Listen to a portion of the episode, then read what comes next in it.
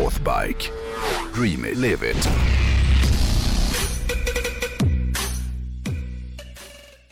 Du, eh, det är ju lätt att det blir lite grabbigt när man ska snacka om hojar. För motorcykelkulturen är ju traditionellt ganska mansdominerad. Och det beror ju på att ungefär 80% av alla hojåkare är män. Är det sån ratio? 80%? Ja, 80%. Aha.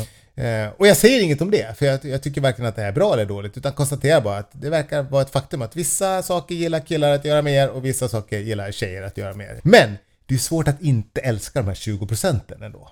Mm. För det är något härligt med tjejer som kör hoj tycker jag. Mm. Och då tänker jag inte i första hand på, på den här trenden med porriga glamourmodeller som kör sporthoj på Instagram i yogapants. Även om jag såklart inte har något negativt att säga om dem.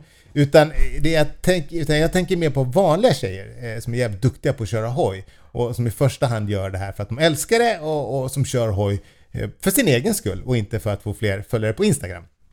Och idag tänkte jag därför lista ett gäng internationella hojbrudar som jag tycker är värda eh, att man ska ha lite koll på. Jag tycker vi ska, jag ska lyfta fram dem. Ah, eh, och den första tjejen som man må, bara måste veta vem det är, det är en brittisk tjej som heter Maria Costello. Och Maria är nämligen en tjej som för några år sedan satte ett Guinness världsrekord genom att vara den då snabbaste kvinnan på Isle of Man-banan med en genomsnittlig hastighet på 114 17,73 miles per hour. Så det är väl typ 183 km i timmen då. Sjukt snabbt det!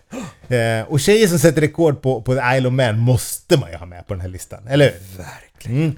Eh, det är ganska många tjejer som gjort fräna saker på motorcyklar som jag kommer gå, gå igenom. Och det, det kommer liksom inte bli någon djupdykning kring varje person, utan idag vill jag bara göra folk uppmärksamma på vilka de är och vad de heter. För jag tycker som sagt att det här är namn som man bör ha lite koll på. Eh, sen får väl folk googla då om, om man vill veta mer. Mm. För nästa tjej eh, som man bör känna till då, det är ökendrottningen Laia Sainz. Eh, hon är ju en enduro-gudinna från Spanien som saknar motstycke i frågan om framgångar. Hon har nämligen vunnit Women's World Trial Championship 13 gånger och EM 10 gånger. Men det som gör att jag blir lite till mig i trasorna när jag hör namnet Laia Sainz är ju det hon har gjort på Dakar.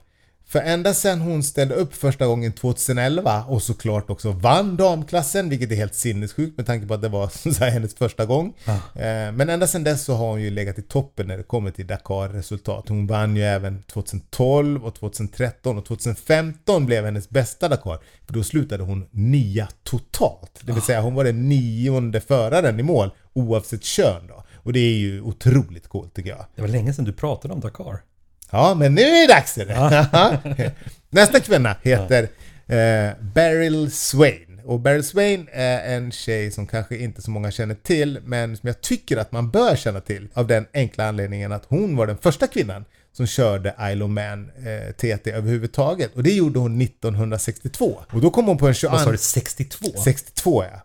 Jävlar. Ja, och då kom hon på en 22 plats i det som då kallades för Ultra Lightweight Class. Och det här tycker jag att man måste hylla. Jag älskar brudar som säger 'fuck it' och vågar gå mot strömmen. Det är härligt. En annan tjej som delar epitetet hojgudinna med Laia Sanz är ju den amerikanska tjejen Ashley Fiolek. Eh, hon har ju i och för sig slutat att tävla nu, men under de år som hon var verksam så var hon lika dominerande som, som Laia Sainz var. Eh, men Ashley, hon körde ju cross och inte enduro. Och allting började när hon 2008 vann WMA Pro National Championship för första gången och det följde hon sen upp med tre till WMA Pro National guld då. Eh, Men hon hann ju dessutom med att vinna X-Games två gånger. Jag tror att det var 2009 och 2010. Eh, Det som är ballt med det här är, och samtidigt tråkigt, är att hon slutade ju tävla innan hon ens hade hunnit fylla 23. Oj. Så alla de här segrarna, de fixade hon under en period på bara fem år. Alltså hon var helt...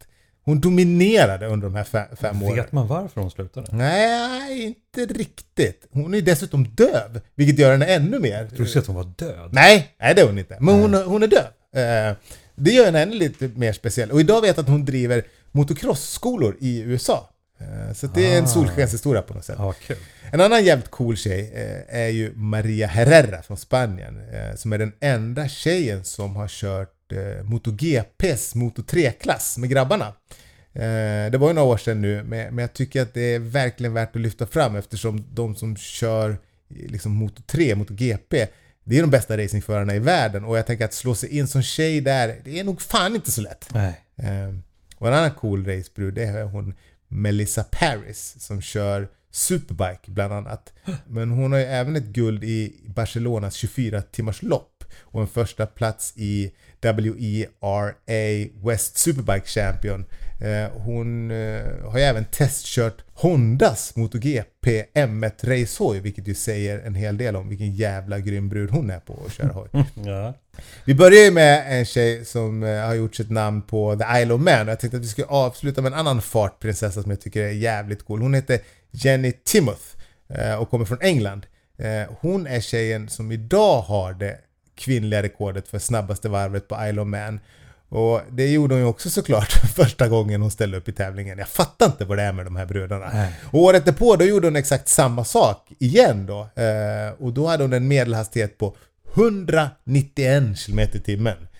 Eh, hon är verkligen en tjej som gillar att vara först med att ta sig an utmaningar som ingen annan gjort tidigare och det är därför som jag tycker att hon är så grym. För hon har bland annat sett till att bli den första tjejen som kvalificerade sig i både brittiska 125 GP-klassen och Supersport Cup Championship.